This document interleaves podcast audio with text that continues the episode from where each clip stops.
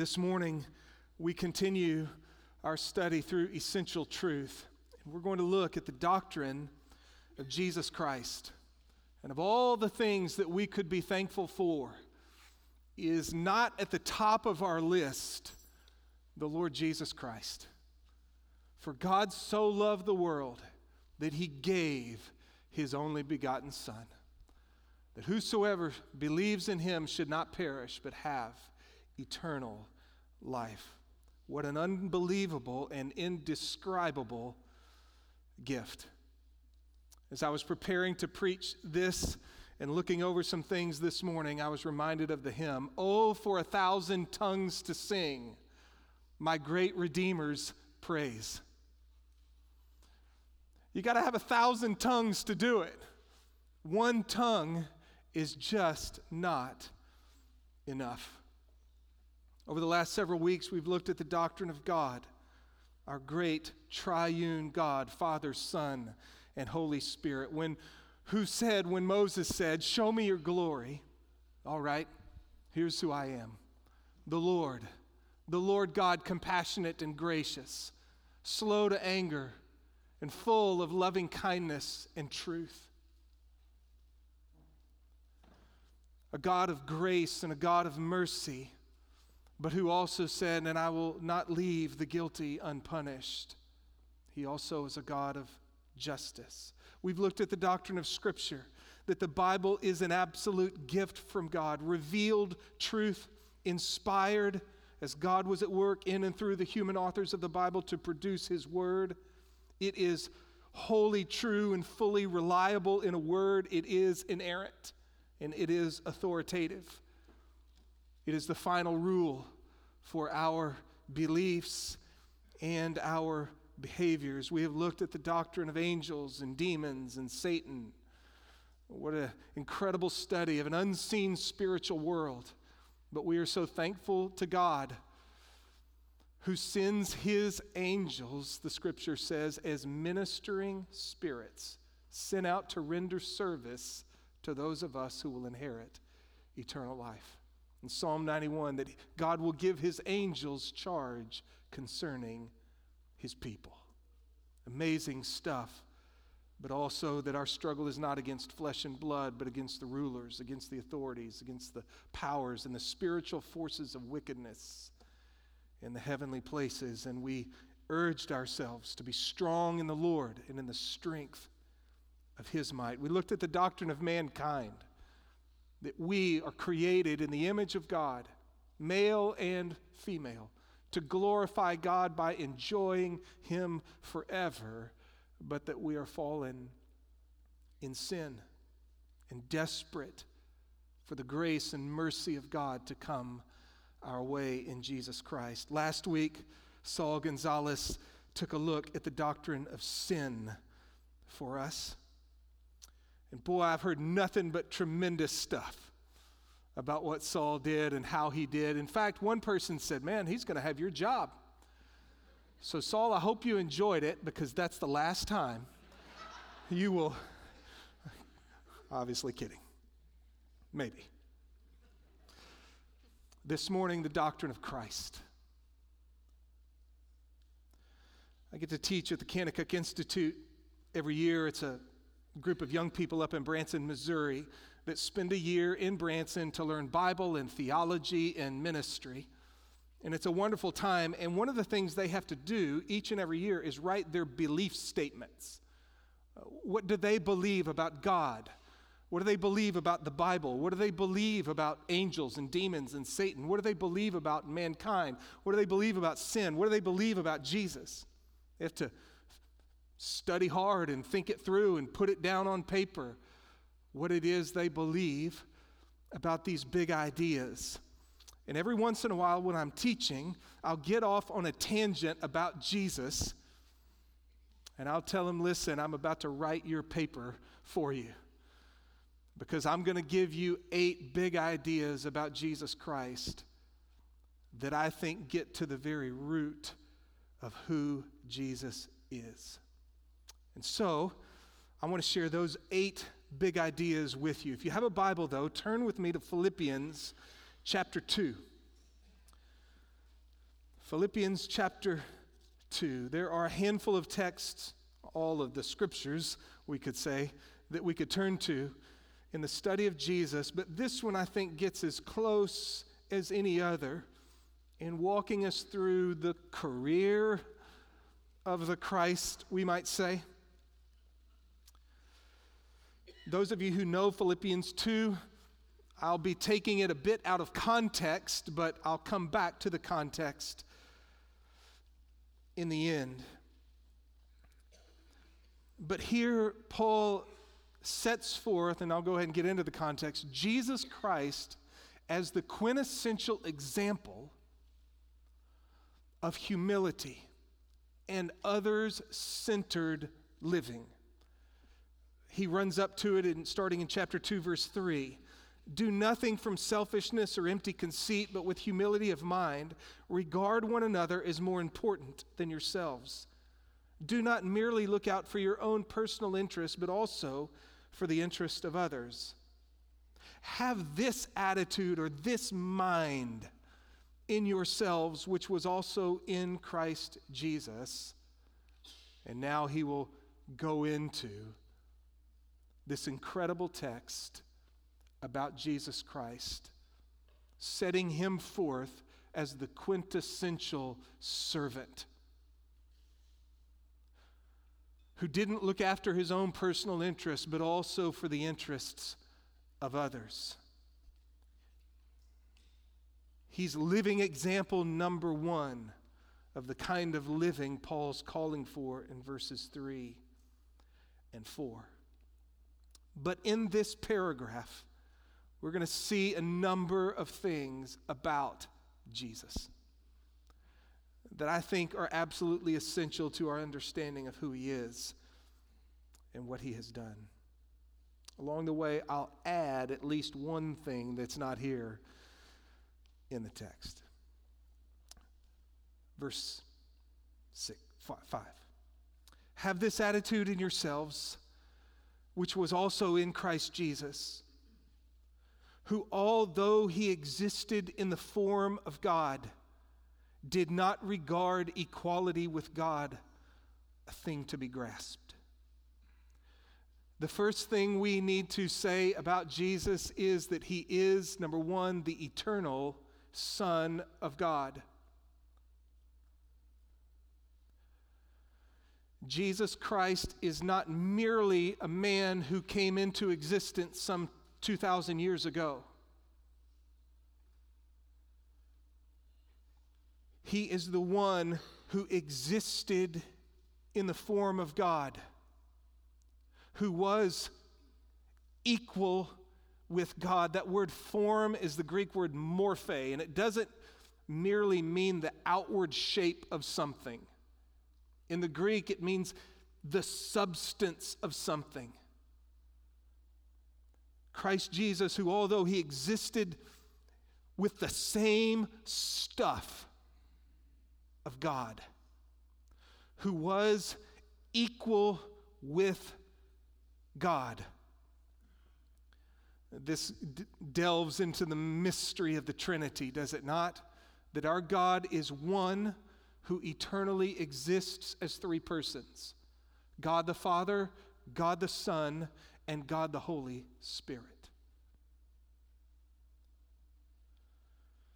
Jesus said of himself in John 6, and ask yourself if you could say the same thing I have come down from heaven. Not that anyone has seen the Father except the one who is from God. That one has seen the Father. In John 17, Jesus prayed, Now, Father, glorify me together with yourself with the glory which I had with you before the world was. Can you say that? And of course, John's gospel opens up with profound. In the beginning was the Word, and the Word was with God, and the Word was God. He was in the beginning with God. And just a handful of verses later, and the Word became flesh and dwelt among us. We'll talk about that in just a minute. If you know the hymn, Oh Come All Ye Faithful, raise your hand. We've all sung it, hadn't we? It's got four verses. We only sing three. You know what verse 2 says? I don't know why we take this one out. Make sure I get the tune right. God of God, light of light, lo, he abhorreth not the virgin's womb. Very God begotten, not created. Oh, come, let us adore him. God of God, light of light. Lo, he abhors not the virgin's womb. Very God, begotten, not created. Oh, come, let us adore him. Any answer to the question, who is Jesus Christ, must first affirm he is the eternal Son of God. Who, secondly, became incarnate. Incarnate, carnal means flesh, in the flesh. The eternal Word of God became flesh and dwelt among us, who, although he existed in the form of God, did not regard equality with God a thing to be grasped or acquired, but he emptied himself, taking the form of a bondservant and being made in the likeness of men a lot of ink spilled over that little word, emptied himself. It does not mean that he became any less of God. He didn't pour out his deity in order that he might become humanity. In fact, it's probably defined a little bit for us when it says in verse 7 but he emptied himself by adding. It's a crazy kind of math it's subtraction by addition. He emptied himself, he, he gave of himself, taking to himself the form of a bondservant and being made in the likeness of man. What he did was, was he added to his divine nature a human nature so that in the one person of Jesus Christ, we have two natures fully God and fully man in one person forever. This is why Jesus is sometimes called the God man. In the beginning was the Word, and the Word was with God, and the Word was God. He was in the beginning with God, and the Word became flesh and dwelt among us, and we beheld His glory. God became one of us. This is what Christmas celebrates. Word of the Father now in flesh appearing.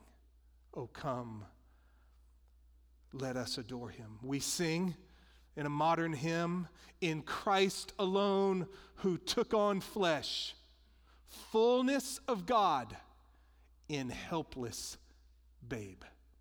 This gift of love and righteousness, scorned by the ones he came to save. Or we sing at Christmas, Christ by highest heaven adored, Christ the everlasting Lord. Late in time, behold him come, offspring of the Virgin's womb, veiled in flesh, the Godhead see. Hail the incarnate deity. Jesus Christ is the eternal Son of God who added to his divine nature human nature, who in the womb of his virgin mother Mary became a man.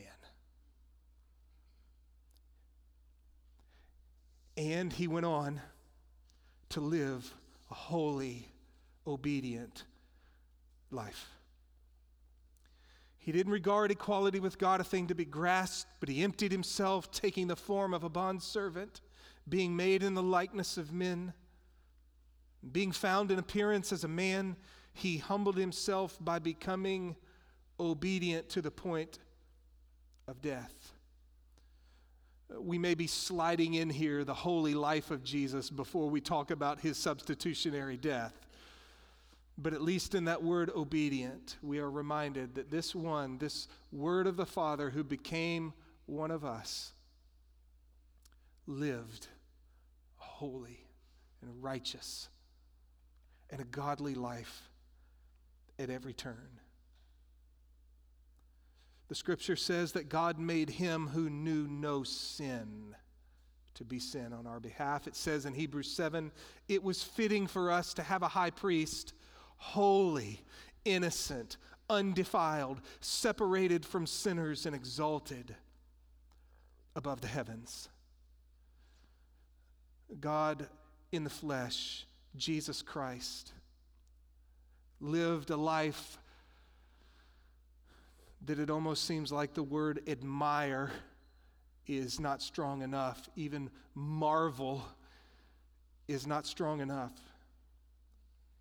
But we have in this man, Jesus Christ, one who the Apostle John said, We beheld his glory, glory as of the only begotten of the Father, full of grace and truth.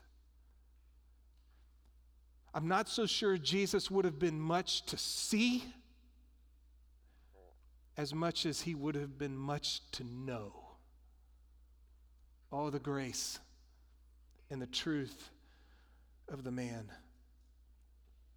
You can read through the Gospels and you can see just an, an astounding tenderness to the man, and yet at the same time, a toughness to the man.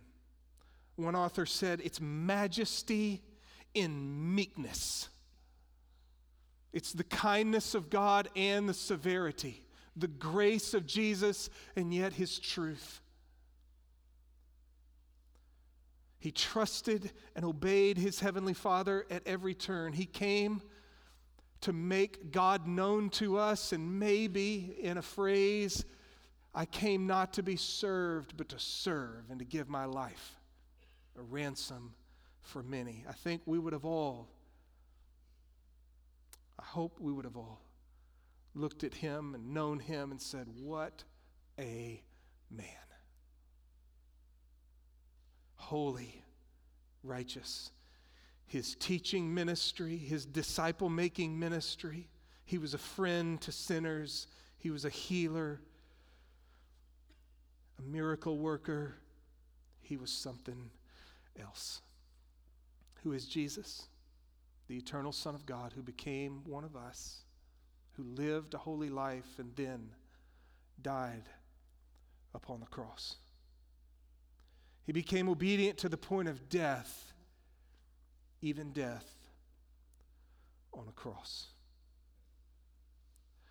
The Apostle John saw him, or not the Apostle John, John the Baptist saw him and said, Behold, the Lamb of God who takes away the sins of the world. This text teaches us that Jesus Christ came to die. He was on a mission to give his life a ransom for many.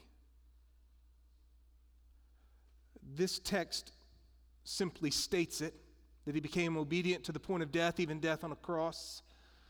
But Paul, elsewhere in Philippians, and of course all of the New Testament, tell us why. Why did he die? John Piper wrote, a book called 50 Reasons Why Jesus Died Upon the Cross. But probably at the core of it is to reconcile sinners like you and me back to God. That He came and died on a cross in our place and for our sins to become, and here's the fancy word, a propitiation in His blood. Romans chapter 3. What does propitiation means? It means a satisfaction of wrath. Your sins and mine, as politically incorrect as it may be, merit the wrath of God. And we desperately need a Savior. We desperately need someone to come and take that wrath for us. And indeed, Jesus Christ did. When he died upon the cross, that's the fact of it. What did it mean? The wrath of God was poured out upon him. Not for sins which he had done, but for sins that you and I had done. God made him who knew no sin to be sin on our behalf that we might become the righteousness of God in him. As the modern hymn says, Oh, to see the pain written on your face, bearing the awesome weight of sin. Every bitter thought, every evil deed, crowning your blood stained brow. Friend, if you're here and you're not a Christian, we're about to celebrate Christmas. We're going to celebrate when God became a man in the little, in the little manger of Bethlehem.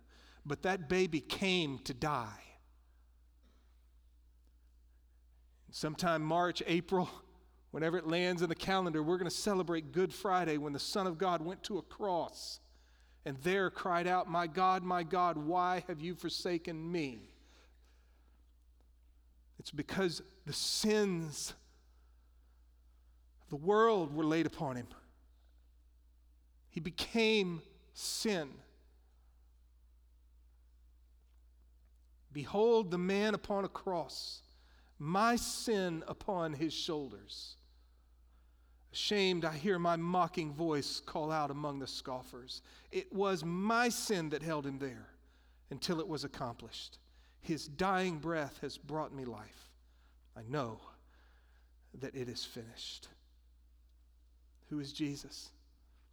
He's the eternal Son of God who became a man and lived a holy, righteous, godly life and who died a substitutionary death upon the cross for sinners like you and me.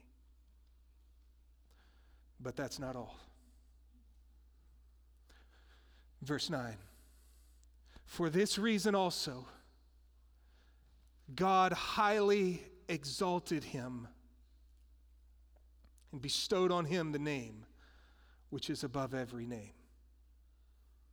A handful of things I think are wrapped up in this, but the one, this point first, the bodily resurrection of Jesus. He came and he died, and three days later, he rose from the dead. Death could not hold him.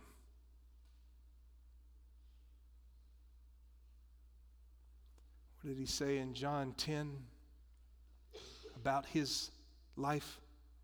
No one takes it from me. I lay it down of my own initiative. I have the authority to lay it down, and I have the authority to take it back. And indeed, he did. The Son of God died for sinners. And on the cross, he said, It is finished. And in the resurrection, his father said, Indeed, it is. Arise, my son. What he had come to do, he accomplished. And God the Father raised him from the dead in vindication of all that Jesus Christ said about himself and claimed that he was going to do. If you're here today and you're not a follower of Jesus and you just can't make sense of it all, you've got to handle or you've got to deal with the resurrection of Jesus Christ. The Apostle Paul said himself if Jesus is still in the grave, our faith is meaningless. But if indeed he is risen from the dead, that changes everything. There in the ground his body lay, light of the world, by darkness slain, then bursting forth in glorious day up from the grave, he rose again. Jesus is the Son of God who became one of us and lived a holy life and died a substitutionary death upon the cross and rose bodily from the dead. Number six, here's the one that I'm going to sneak in there that's not in this Philippians text. We quickly pass over, I think, from, I know we, I know I do, from the risen Christ to his ascension into heaven. And we're getting there. But I like to, to remind us that after his resurrection and before his ascension, Jesus was the great commissioner. All authority in heaven and on earth has been given to me, he said, after his resurrection from the dead. All authority in heaven and on earth has been given to me. Go therefore and make disciples of all the nations, baptizing them in the name of the Father, Son, and Holy Spirit, teaching them to observe all that I've commanded you. And lo, I'll be with you always, even to the end of the age. I think we just have got to remind ourselves as the people of God that verse has got to have some, some bit of priority on what you and I give our lives to.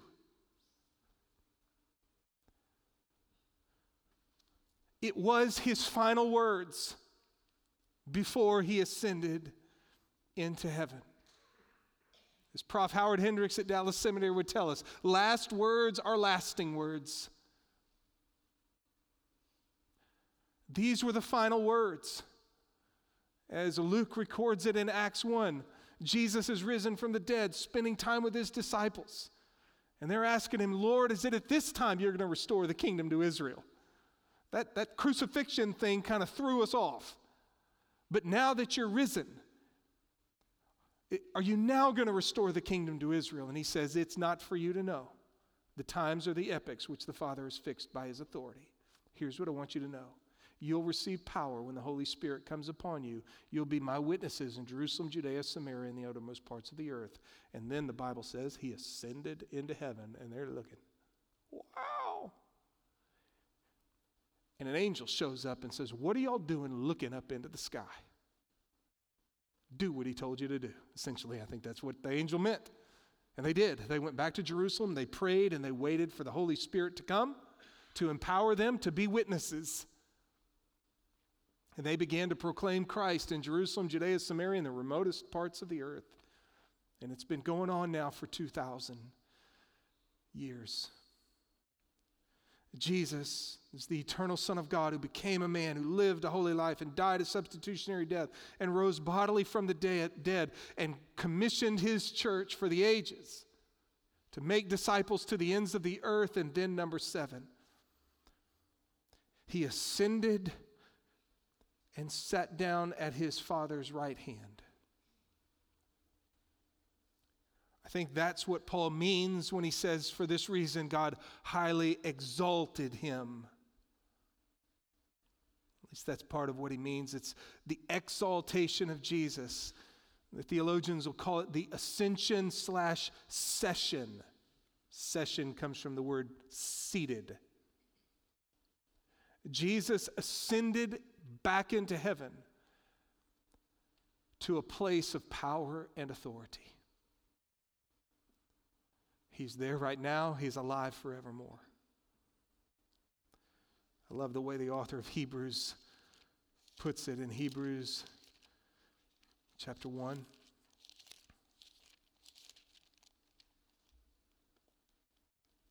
God, after he spoke long ages, long ago to the fathers in the prophets in many portions and in many ways, in these last days has spoken to us in his Son, whom he appointed heir of all things, through whom also he made the world. And he, Jesus Christ, the Son of God, is the radiance of his glory and the exact representation of his nature, and upholds all things by the word of his power. When he had made purification of sins, he sat down at the right hand of the majesty on high. How awesome is that? Jesus is alive. He ascended, he sat down, his work of redemption complete. He poured forth his spirit upon his people in Acts chapter 2 and has been doing it ever since. He gifts his people through the Spirit to serve him and the body of Christ. He,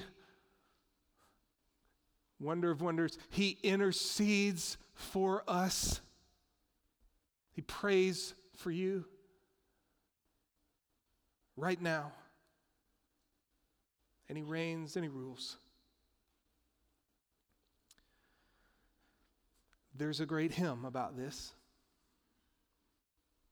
You ever wonder what, what, what practical stuff can I get from the, the doctrinal truth that Jesus Christ is ascended and seated at the Father's right hand, interceding for me?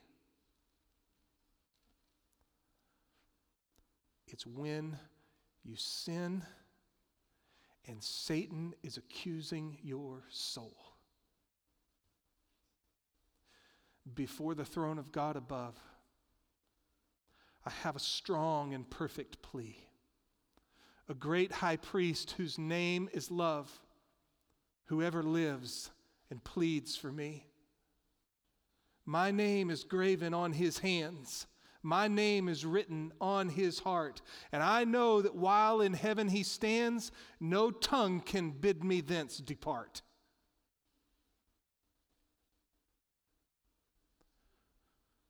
You're no good, Mitch. You have no right to be exalted with Christ to the right hand of God, to be safe and secure in Jesus. Wrong. When Satan tempts me to despair and tells me of the guilt within, upward I look and see him there who made an end to all my sins. Because the sinless Savior died, my sinful soul is counted free. For God, the just, is satisfied to look on him and pardon me. Ever say, does Satan ever tempt you to despair because of the guilt within? You're no good. God can't love you. God can't use you. He knows what you've done. He knows what you've thought. He knows where you've been. You're guilty. Depart. Give up. It's no use. You're done. Wrong. Behold him there, the risen Lamb, my perfect, spotless righteousness. The great, unchangeable I am, the King of glory and of grace.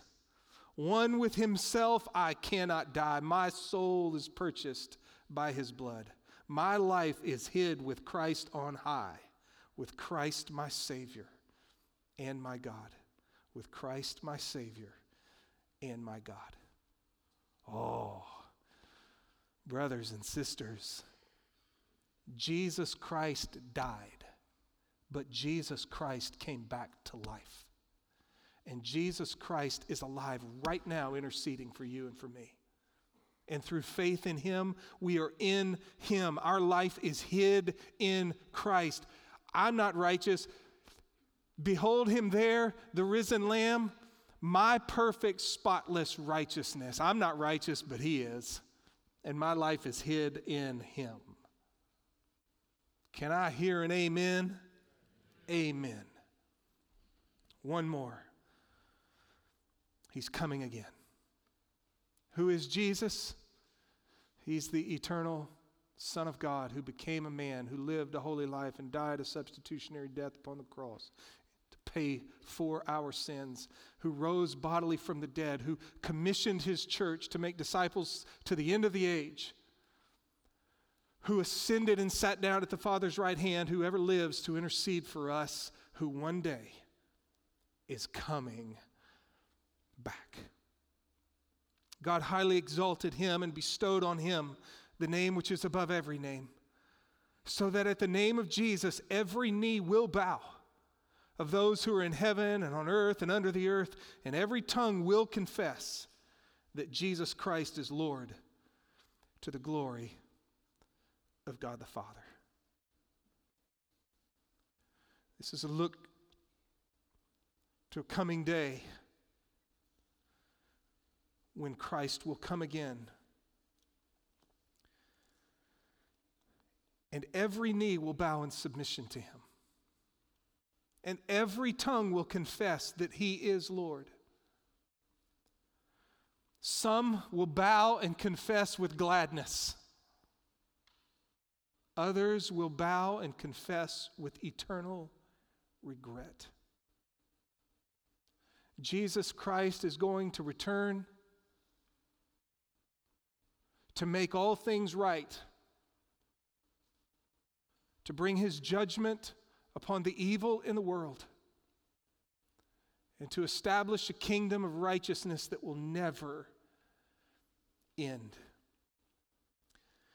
In Second Thessalonians 1, this is strong biblical language, but this is the kind of stuff that can strengthen our soul.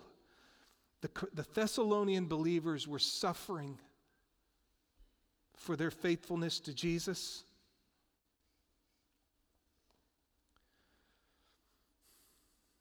We ought always to give thanks to God for you, brethren, as is only fitting, because your faith is greatly enlarged, and the love of each one of you toward one another grows ever greater. Therefore, we ourselves speak proudly of you among the churches of God for your perseverance and faith in the midst of all your persecutions and afflictions which you endure. This is a plain indication of God's righteous judgment, so that you will be considered worthy of the kingdom of God, for which indeed you are suffering. For after all, it is only just for God to repay with affliction those who afflict you, and to give relief to you who are afflicted, and to us as well when the Lord Jesus will be revealed from heaven with his mighty angels in flaming fire, dealing out retribution to those who do not know God and to those who do not obey the gospel of our Lord Jesus. These will pay the penalty of eternal destruction away from the presence of the Lord and from the glory of his power when he comes to be glorified in his saints on that day and to be marveled at among all who have believed. For our testimony to you was believed. To this end also we pray for you always, that our God will count you worthy of your calling and fulfill every desire for goodness and the work of faith with power, so that the name of our Lord Jesus will be glorified in you and you in him, according to the grace of our God and the Lord Jesus Christ.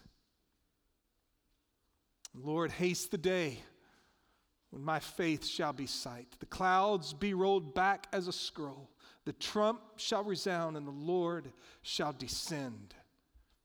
Even so, it is well with my soul. Eight big ideas. Oh, for a thousand tongues to sing my great Redeemer's praise.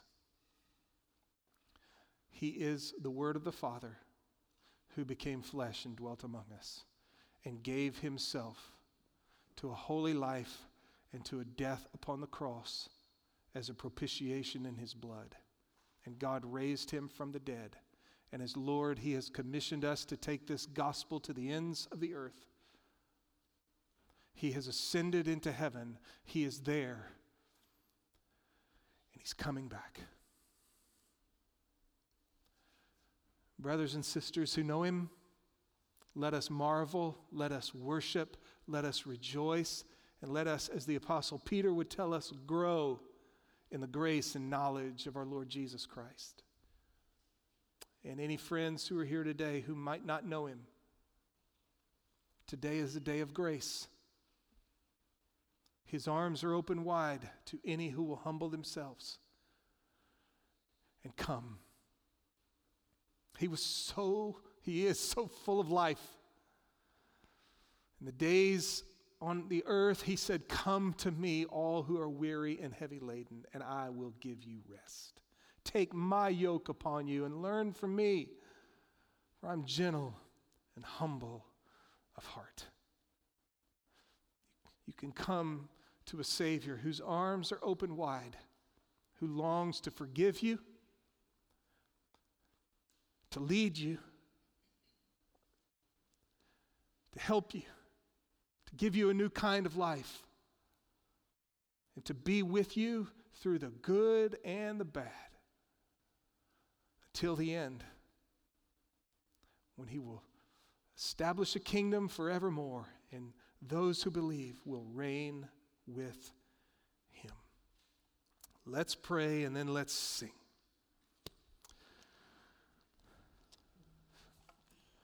Father in heaven, thank you so much for your Son, the Lord Jesus Christ, whom you sent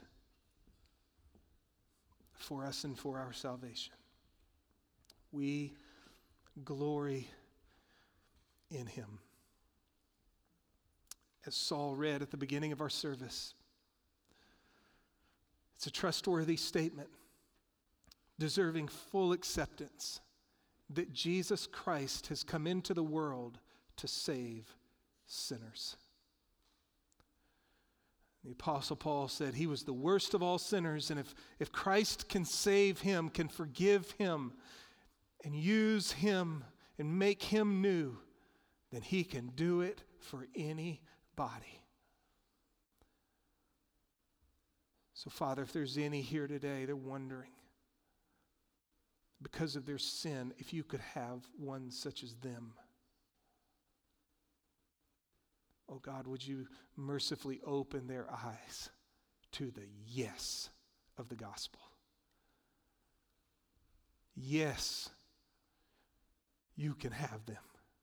You can forgive them. You can adopt them into your family. You can empower them through your spirit. You can open their eyes to the promises of the scriptures. You can be their friend.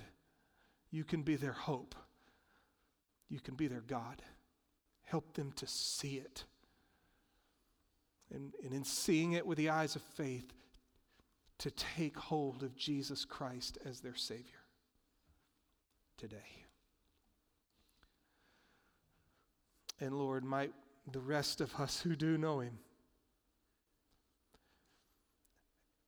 as Paul reflected upon the mercies of Jesus towards him, he couldn't help himself but said, Now to the King, eternal, immortal, to the only God, be honor and glory forever and forever. May that be our response to our great Lord and Savior, Jesus Christ. And we'll pray it in his name and for his glory. Amen.